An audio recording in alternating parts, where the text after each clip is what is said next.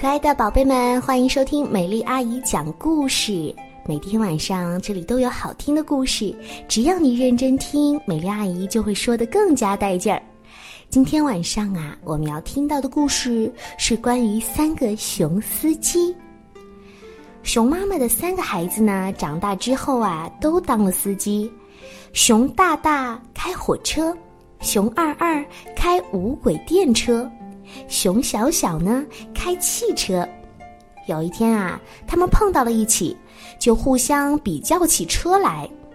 熊小小说：“还是大大的火车好呀，又大又长，跑得又快，多威武，多潇洒呀！”熊大大呢听完之后摇了摇头说：“哎呀，你不知道呀，我的车是很不自由的，一天到晚只能在铁道上跑。”多不自由啊！不自由，谈什么潇洒呀？我看这二二的无轨电车就比我的火车自由的多，小小的汽车就更自由了。所以啊，你们俩才潇洒呢。熊二二听完之后摆了摆手说：“哎呀，我其实也没有什么自由。你们都看见了，我的车上面两条辫子了没有？就像两根绳索束缚着我，给我的空间是那么的有限。”熊小小听了他们的话，笑了。哦，嘿，那么说我是最自由、最潇洒的喽？那么，你们也想个办法嘛？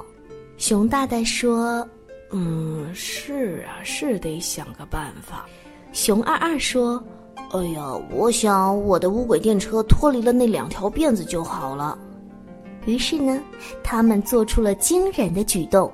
熊大大竟然把火车开离了铁轨，熊二二把无轨电车的辫子给摘了，可是这火车陷进了泥土里，怎么开也开不动了。无轨电车就地趴了窝，怎么也不往前走，这是怎么回事呢？他们又是咨询，又是翻看书籍，哎呦，终于弄明白了。熊大大说。火车跑铁路，汽车跑公路，轮船跑水路，什么车什么路？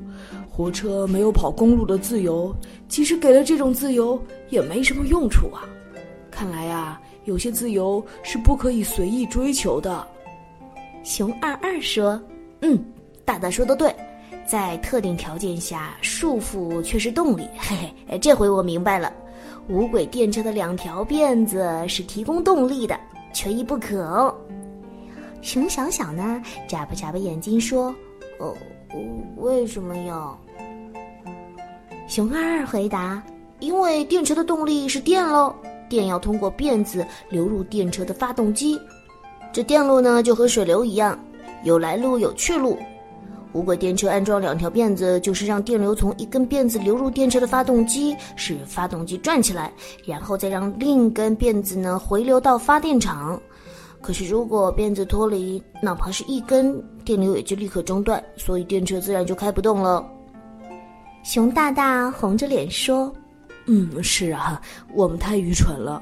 以后我们想什么办法，一定要符合知识，不能盲目行动啊。”熊二二和熊小小一面点头，一面和熊大大一起动手，把火车抬上了铁轨，把无轨电车的辫子也给接上了。